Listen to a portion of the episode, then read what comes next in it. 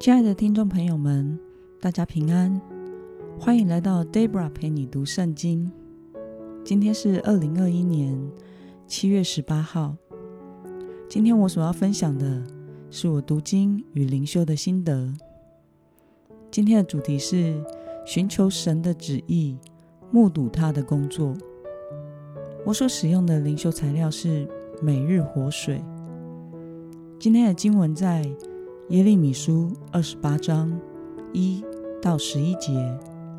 我所使用的圣经版本是和合本修订版。那我们就一起来读圣经喽。当年就是犹大王西底家登基第四年五月，亚朔的儿子基变人哈拿尼亚先知，在耶和华殿中当着祭司和众百姓的。面对我说：“万军之耶和华以色列的神如此说：我已经折断巴比伦王的轭。两年之内，我要将巴比伦王尼布甲尼撒从这地掳掠到巴比伦的器具，就是耶和华殿中的一切器具，都带回此地。我又要将约雅敬的儿子犹大王耶哥尼亚。”和被掳到巴比伦所有的犹大人带回此地，因为我要折断巴比伦王的恶。这是耶和华说的。耶利米先知当着祭司和站在耶和华殿里众百姓的面，对哈拿尼亚先知说：“阿门！愿耶和华如此行。愿耶和华实现你所预言的话，将耶和华殿中的器皿。”和所有被掳去的人从巴比伦带回此地。然而，我在你和众百姓耳中所要说的话，你应当听。从古以来，在你我以前的众先知，向多国和大邦说预言，论到战争、灾祸、瘟疫的事。至于那预言平安的先知，到先知的话。应验的时候，人就知道他真是耶和华所差来的。哈拿尼亚先知就取下耶利米先知颈项上的轭，把它折断，当着众百姓的面说：“耶和华如此说：两年之内，我必照样从列国的颈项上折断巴比伦王尼布甲尼撒的轭。”耶。耶利米先知就离开了。我们来观察今天的经文内容。哈拿尼亚预言的内容是什么呢？我们可以从今天三到四节的经文中看到，祭司出身的假先知哈拿尼亚说，上帝会除去巴比伦王的恶，并且那些被掳的圣殿器皿会在两年内被带回此地。那么耶利米的预言与哈拿尼亚有何不同呢？面对不同预言的哈拿尼亚，耶利米如何回应？我们可以从经文的第六节以及八到九节中看到，耶利米先知向祭司和百姓的预言是：上帝的计划是要等七十年才会有恢复。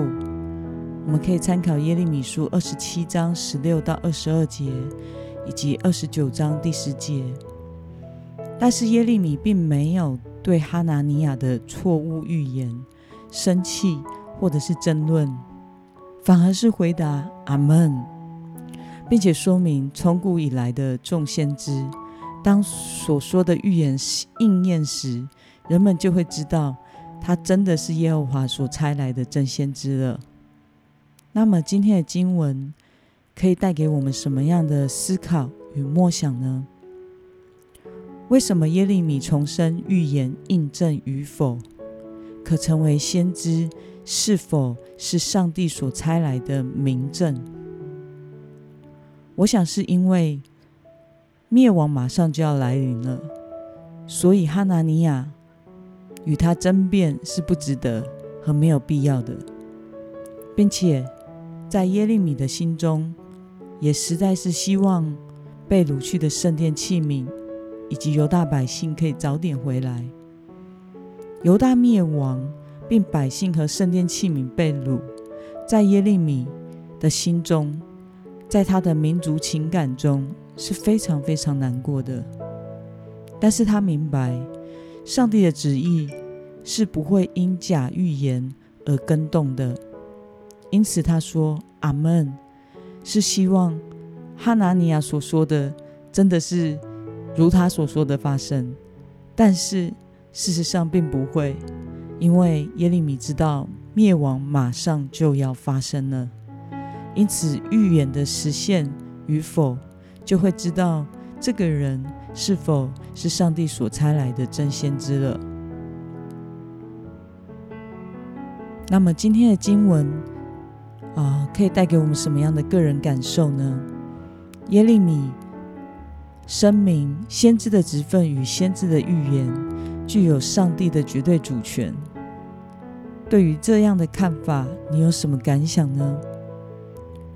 在旧约的时代，耶稣基督的救恩还没有来到，圣灵也还没有临到每一个信徒的身上，因此人们无法透过亲近神而明白上帝的旨意。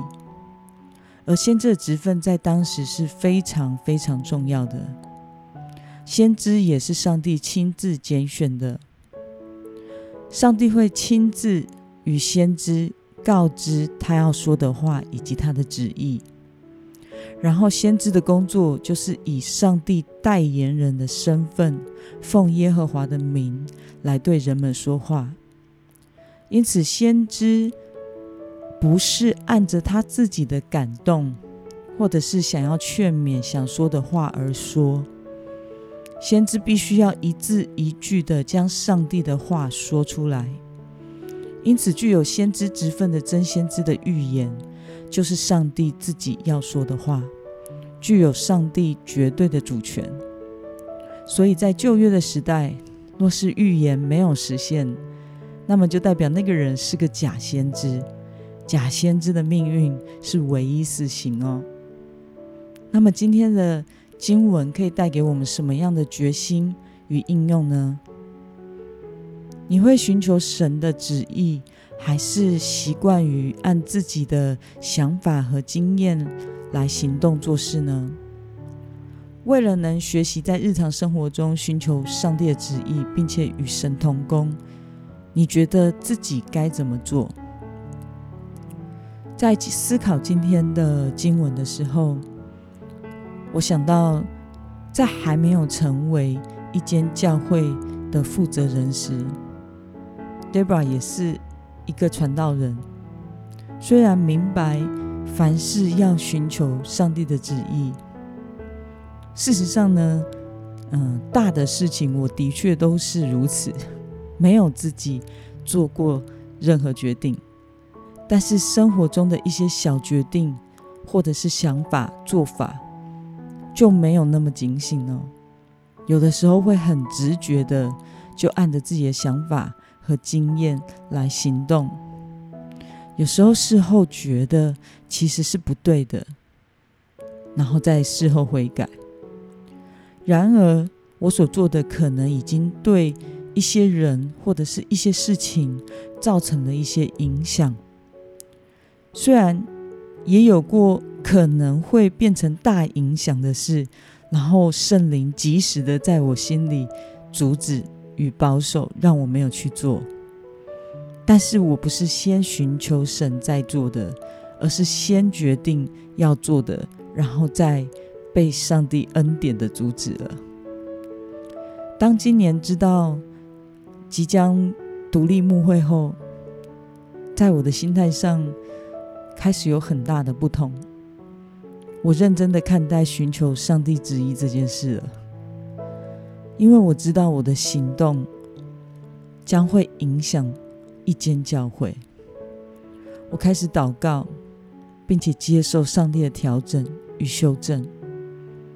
我每天起床就与主说：“主耶稣早安，今天我是属耶稣的人，耶和华是我的牧者，我必不致缺乏。”然后在开始一天的工作之前，我会先跪下来祷告，将我的一天与教会的主权完全交给神，并求主赐下恩典与引领，并且为着我以及所有的教会执事同工们祷告，一起交托给神，求神使我与同工们能够合一，并且按照上帝的旨意与你同工，因为这是上帝自己的教会。